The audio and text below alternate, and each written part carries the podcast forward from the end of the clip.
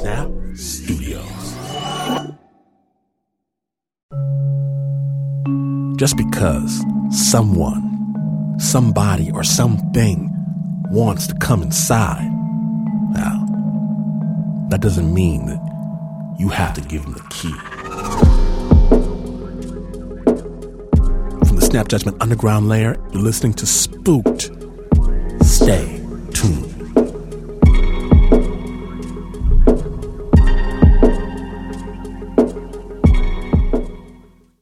This episode is brought to you by Progressive.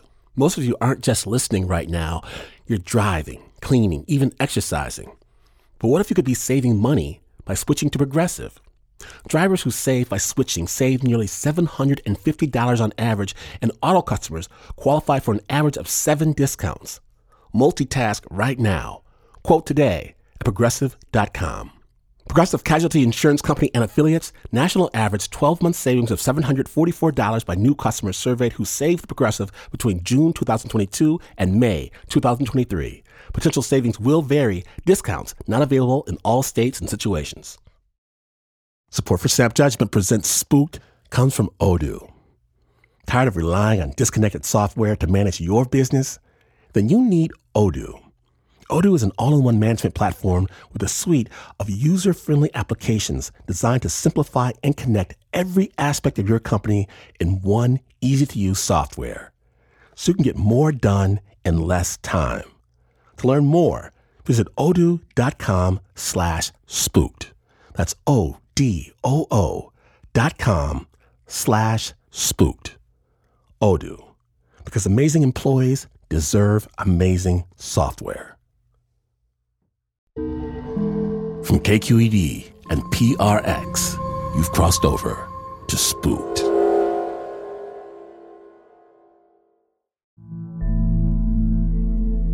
Everyone wants something.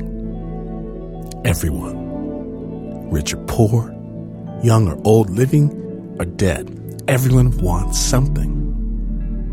Of course, the question is are you going to give it to them?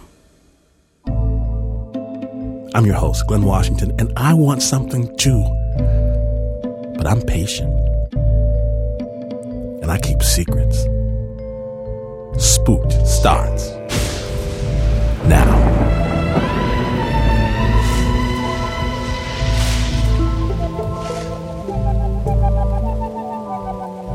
Hold on. Prepare yourself for one of the most requested Snap Judgment stories of all time. You see, when Oscar Mendoza was born, his grandmother told his moms that this baby has a gift. Of course, Oscar will never say that she was wrong, but he thinks gift is the wrong word. Sensitive listeners, please note that this story contains graphic imagery and violence. Spooked.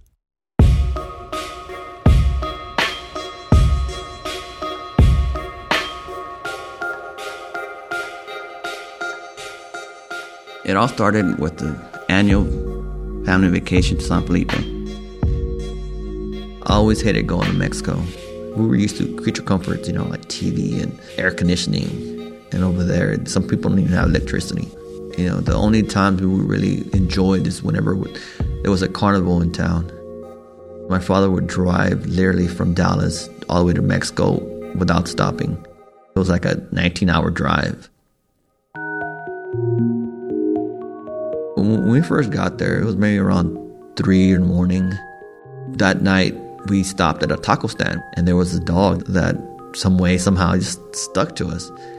He just literally followed us home, and the next day he was there, and he just literally stayed with us all the time. And we lived on the main street.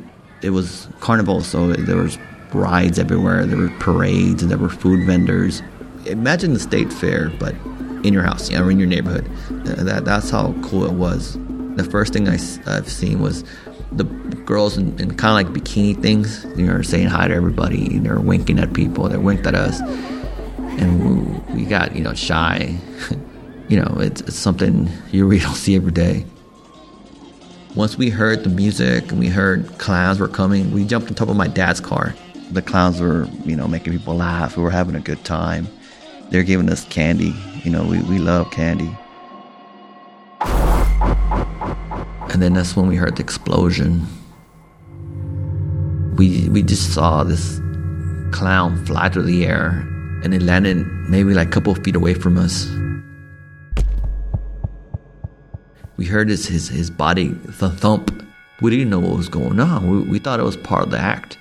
My brother, you know, he, he was just being jokester, like was laughing. He was laughing and pointing. His face was toward the cement. And then my brother noticed that he turned around. The clown turned around and looked at us. You know what? I swear to God, he, he smiled at us. Had his look in his eyes, his eyes were open. And my brother almost peed in his pants. You know, he told me, he turned around and looked at me.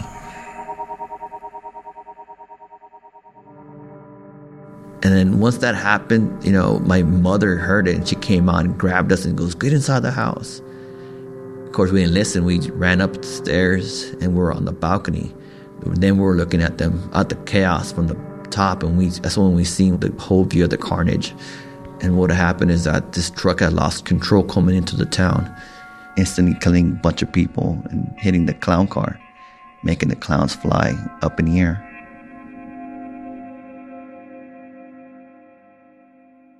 Police came, they couldn't really do anything until somebody came in with a truck and put all the bodies on the trucks and took them away. And once everything cleared up, you know, they washed the streets off with water. Yeah, I, I felt in my bones we shouldn't have made fun of the clown.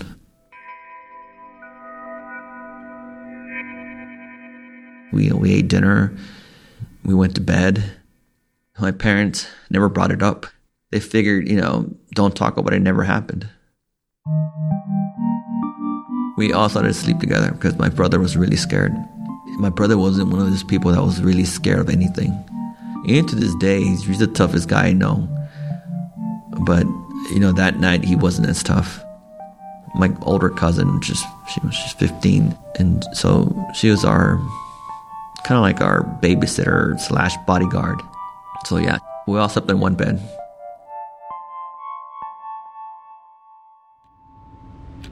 That night, around, I don't know, around three in the morning, my brother wakes up sweating.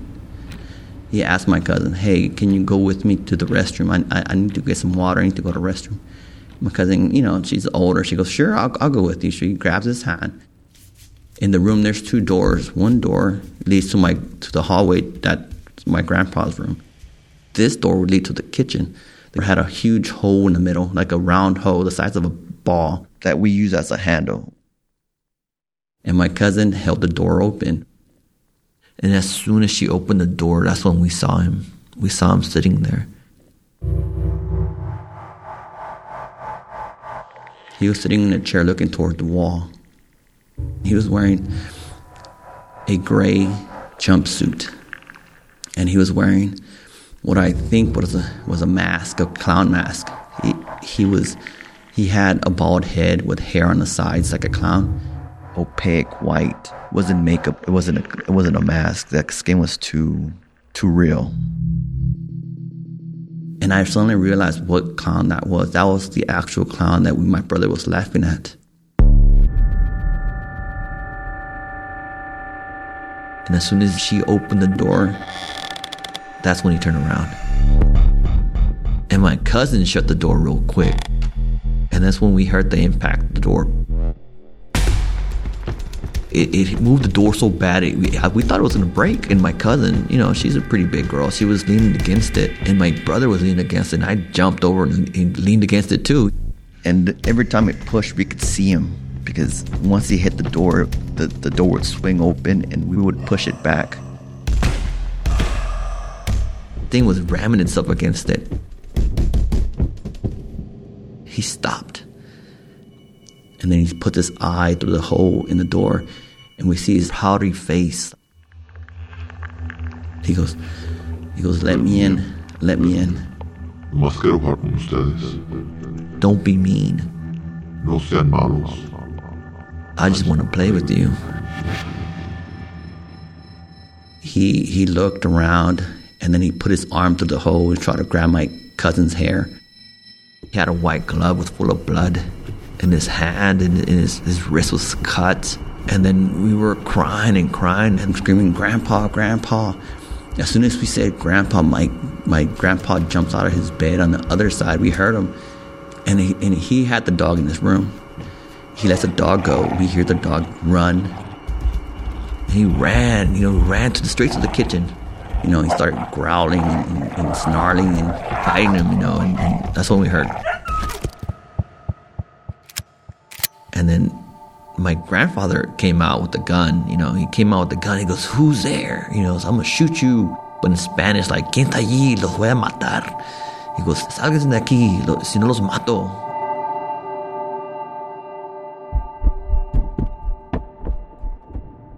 And it's he ran up the stairs, whatever this thing was, ran up the stairs, and we heard it jump from the from the from the roof, and it landed on the cement. And I was thinking, this guy just killed himself.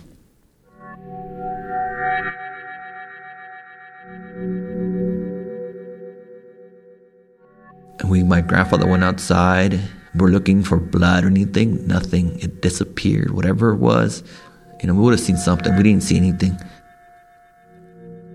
As soon as uh, my grandfather walked in, we went looking for our dog, and we found him next to the to the patio, which is the yard in the middle of our house, laying there lifeless. It's it's a tra- traumatic situation when you see when you hear an animal die, you know, trying to defend you. My grandfather picked him up, put him in a towel, and and put him in a truck and took him away. The show sponsored by BetterHelp. And we all carry around different stressors, big and small. And we keep them bottled up. It can start to affect us in ways we don't expect. How we treat our family, our friends. And if you're thinking of starting therapy, give BetterHelp a try. It's entirely online, designed to be convenient, flexible, and suited to your schedule. Get it off your chest with BetterHelp. Visit BetterHelp dot com slash Glynn today to get 10% off your first month. That's BetterHelp, H-E-L-P dot com slash G-L-Y-N-N.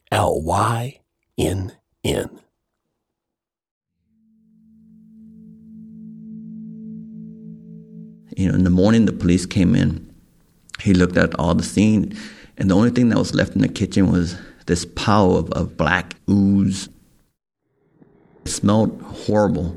And the police officer told my grandfather, you know, you should really get a priest over here and bless this house. You know, I don't think this guy was a clown. I think era el diablo. It was a devil.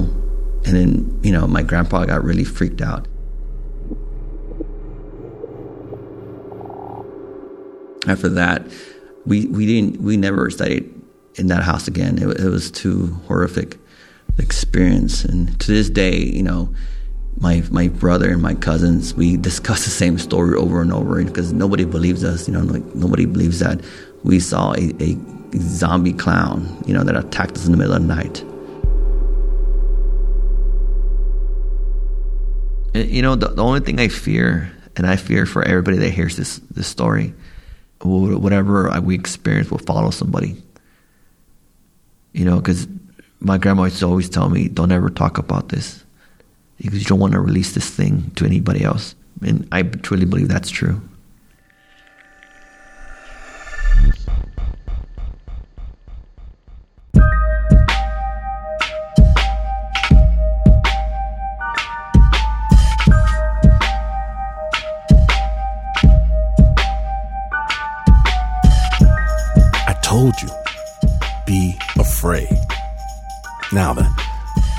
You know how it is with the supernatural. You never get the proof. The tape recorder failed, or the camera didn't work, or some old nonsense. Well, not this time. Not this time. When Spook returns, we've got the goods. Stay tuned.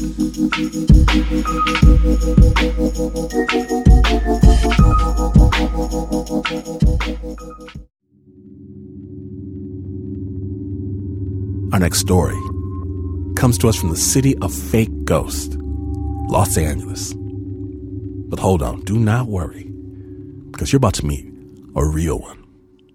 Spooked.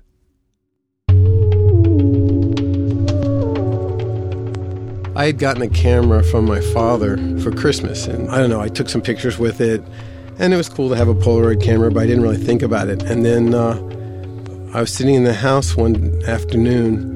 It was just a average day, and the bathroom door opened.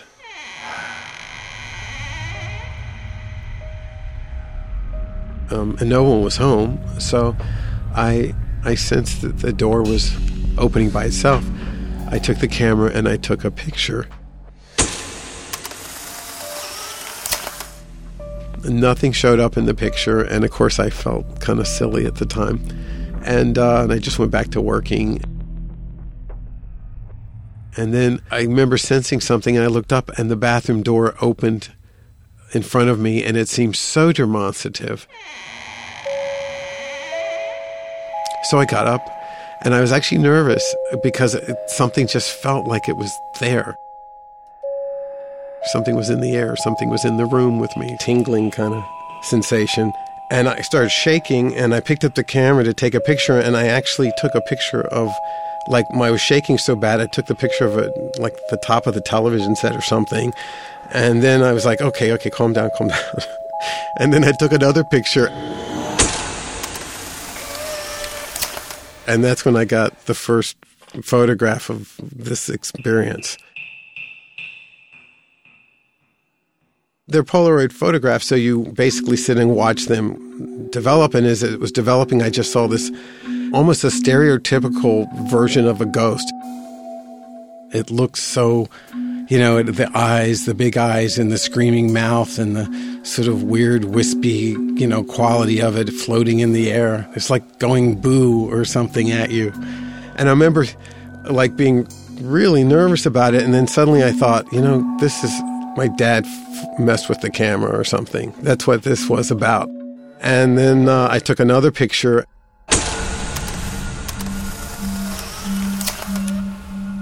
It was almost like a similar image, but it was like the thing in the first photograph had moved closer to me and was more like, it was larger.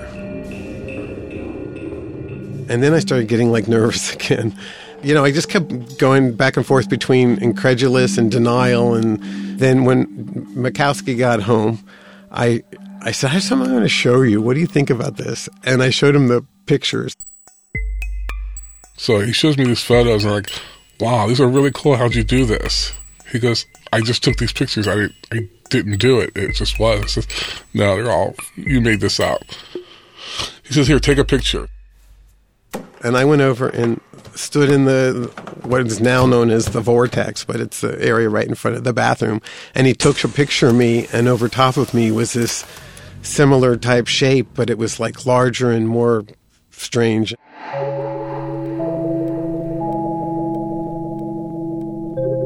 I felt out of control, like I didn't know what was happening and I didn't know where to put it in my mind. And we ran out of film. After like a month of just sort of sitting with these photographs, we decided to go out and get some more film. And we just thought, okay, well, here's the moment we find out whether this is real or not. We try to take pictures when we'd sense something or feel something. We kind of describe it as like when you have like a goosebumps or like a little bit of a sunburn, you kind of sense this tingling thing, and then that's when you take the picture. Half the time we wouldn't get anything, but sometimes we would. And that encouraged us to keep getting more film. This was what, three or four months of this it was too strange and we were afraid people would think we were nuts but then it just got to be too much to not tell anybody about it I mean, how do you share this? Why would you, you know, people think we're insane? finally we decided to invite a bunch of friends over and show them the photographs we said we have something to tell you guys and it's a little strange but we want to share it with you so we started showing them the pictures and they're asking you know a thousand questions a mile a minute One of our friends, um, he asked if he's here now, if the whatever it was was here now. And this is well, let's take a picture.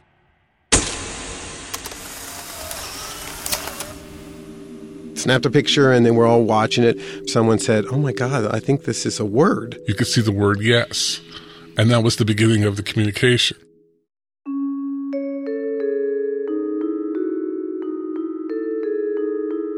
It's one thing to get like, you know, ectoplasmic, fluffy white things, and it's another to get communication like it answered our question.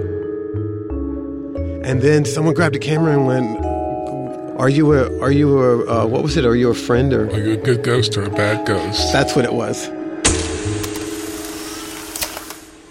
The photo came out. A single word in the middle of the room. It said friend. It was clear, not on the photo, in the photo. In the photo, yeah. They're actually in the photograph. They're like in the room, but it's like written in light and clouds, kind of. Clear letters you can easily read. Like when you asked him his name, you could clearly see it said right. W R I G H T. So we asked, Where do you go when you're not here? And we took a picture, and the photograph said flux. So we thought, oh, I guess he's in the flux, whatever that is.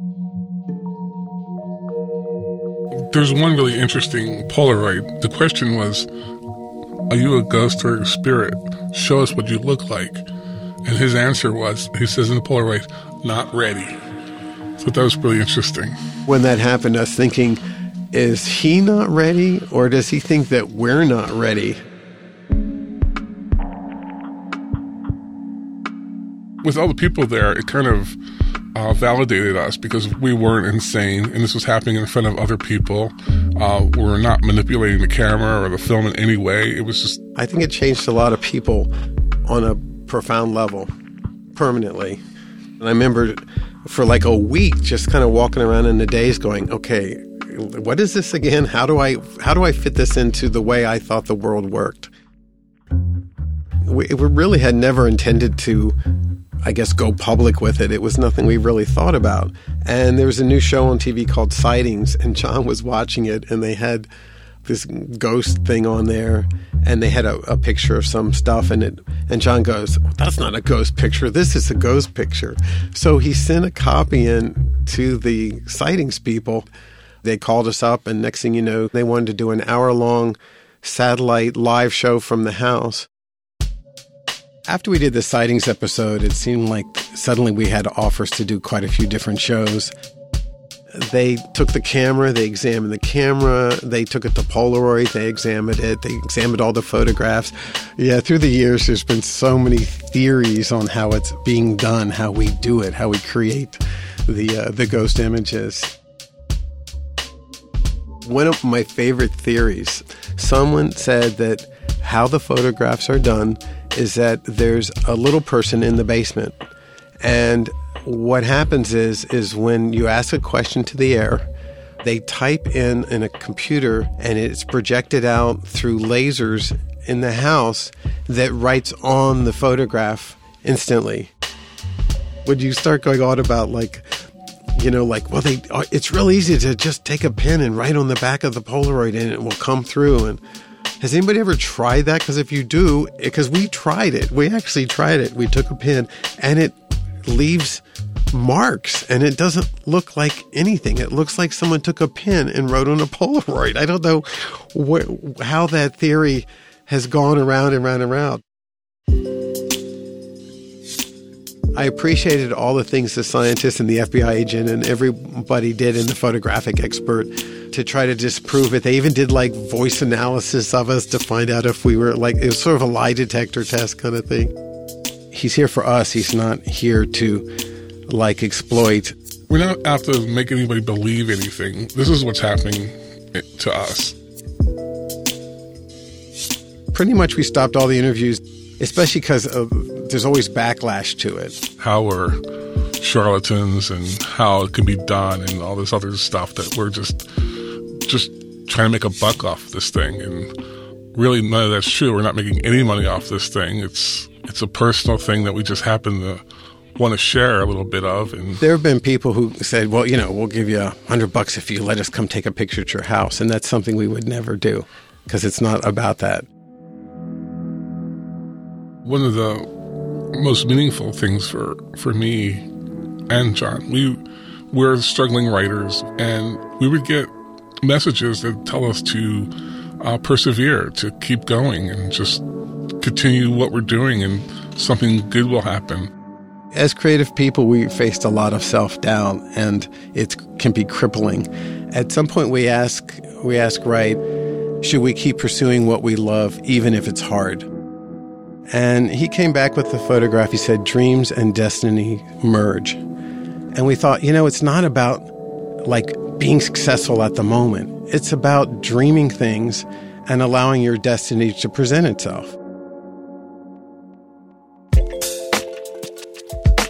It changed our perspective. The house has a way of letting you know that it's okay to be insecure, but to not ever give up.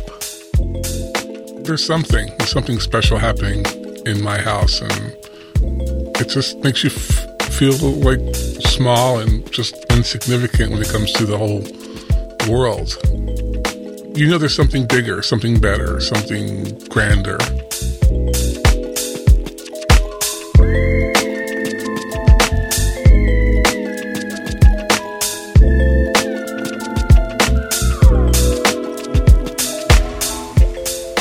Big thanks to John Huckard and John Rakowski.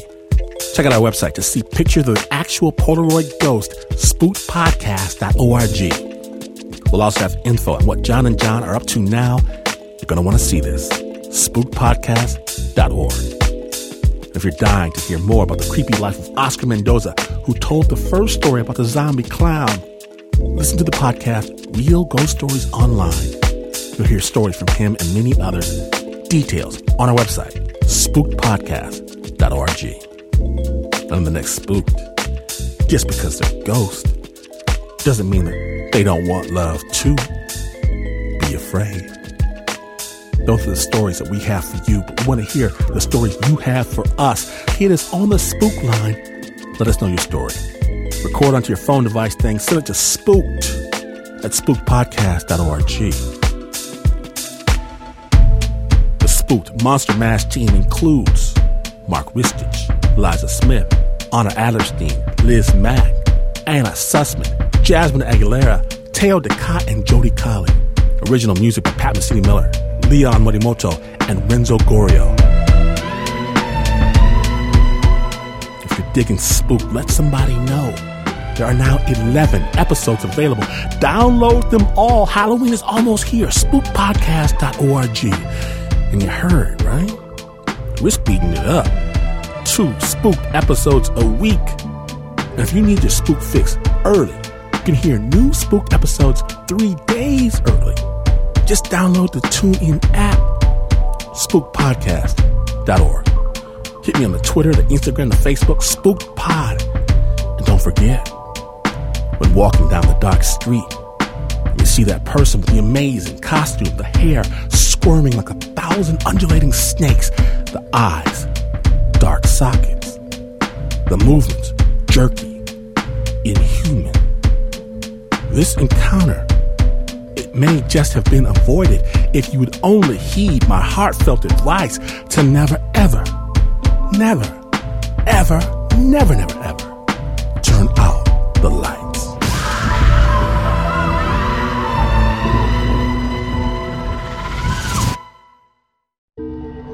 Story was summoned in the dark of night by KQED and PRX.